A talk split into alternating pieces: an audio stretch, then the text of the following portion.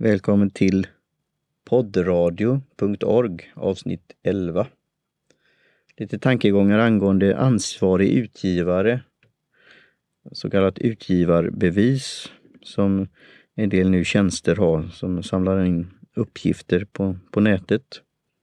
Och om det kommer att bli en poddradioombudsman i framtiden eller en mediaombudsman som tidigare varit då pressombudsman. Och det är ju det att eh, poddar eh, sägs vara utanför det pressetiska systemet. Det har varit mycket prat om det nu, bland annat i en genre som jag personligen inte lyssnar så mycket på men har blivit stor och det är ju krim, kriminologi, eh, serier om, om ja, tjuvar, banditer, mördare, mord och så. Och det har visat sig att det har varit plagiat, det är sådana som har copy and paste och gjort annat. Och det borde ju finnas regler för det tidigare. Det har ju även varit i, i tidigare eh, stora nyhetstidningar i Sverige som eh, koms på att de hade då tagit artiklar från ut, tidningar och magasin i utlandet, i engelskspråkiga tidningar och översatt rakt av utan att ge cred för detta. Så gammelmedia har ju använt detta eh, själva då. Och nu har det då kommit då att en del sådana här eh, bolag eh, som har bakgrund inom radio och så här har anlitat personer som då verkar ha då lånat friskt. Men som sagt var, det finns ju, borde ju finnas ett system för det här när det gäller då äganderätt, eh, vem som då har rätt till materialet och ge just då cred till detta och fråga om lov om du får använda sådant.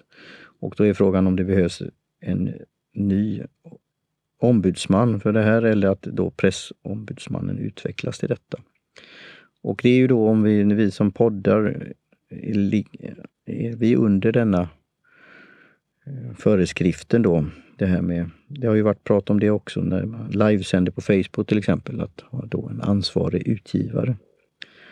Och jag tycker ju då man får stå för det man säger och tycker och tänker och skriver och pratar, ta ansvar för det. Samtidigt är jag ju då en varm förespråkare av yttrandefrihet och pressfrihet. Och att vi ska kunna få göra detta utan massa komplikationer. För risken är ju då att det blir politiskt korrekt det blir då, som sagt, åsiktskorridorer, vad som får sägas och inte får sägas. Och det kan bli då hinder på vägen när det gäller detta. Samtidigt som då, som jag började prata om det här med det är väldigt mycket offentliga uppgifter och det är då tjänster som använder det här och publicerar på nätet. Och Det kan ju leda till komplikationer också. Bland annat i sfären när det gäller då brott och straff. Jag gjorde en liten sån sökning och eh, man kunde se på en tjänst här då eh, topplistan när det gällde det. Vilka som dök upp och, och då var det ju en, en, trend att de som var i den här topplistan på den här sajten som heter Mr Koll som använder då en del andra då tjänster, Beanformed och annat. Det här är lite intressant, bland annat är det ju Aschberg och kompani som ligger bakom några av de här Lexbase och så här. Eh, igen då är det intressant hur man kan få fram information på ett lätt sätt. Men då om då uppgifterna inte stämmer eller är inaktuella eller att det blir någon form av drev, då är det ju de som är ansvariga för drevet som får ta ansvar för det här. Men det är lite eh, frågeställningar att ställa sig när det gäller detta, vad som kan hända. Och du ser det här trenden då när saker händer i media, nyheter, så trendar det då och det folk söker på detta.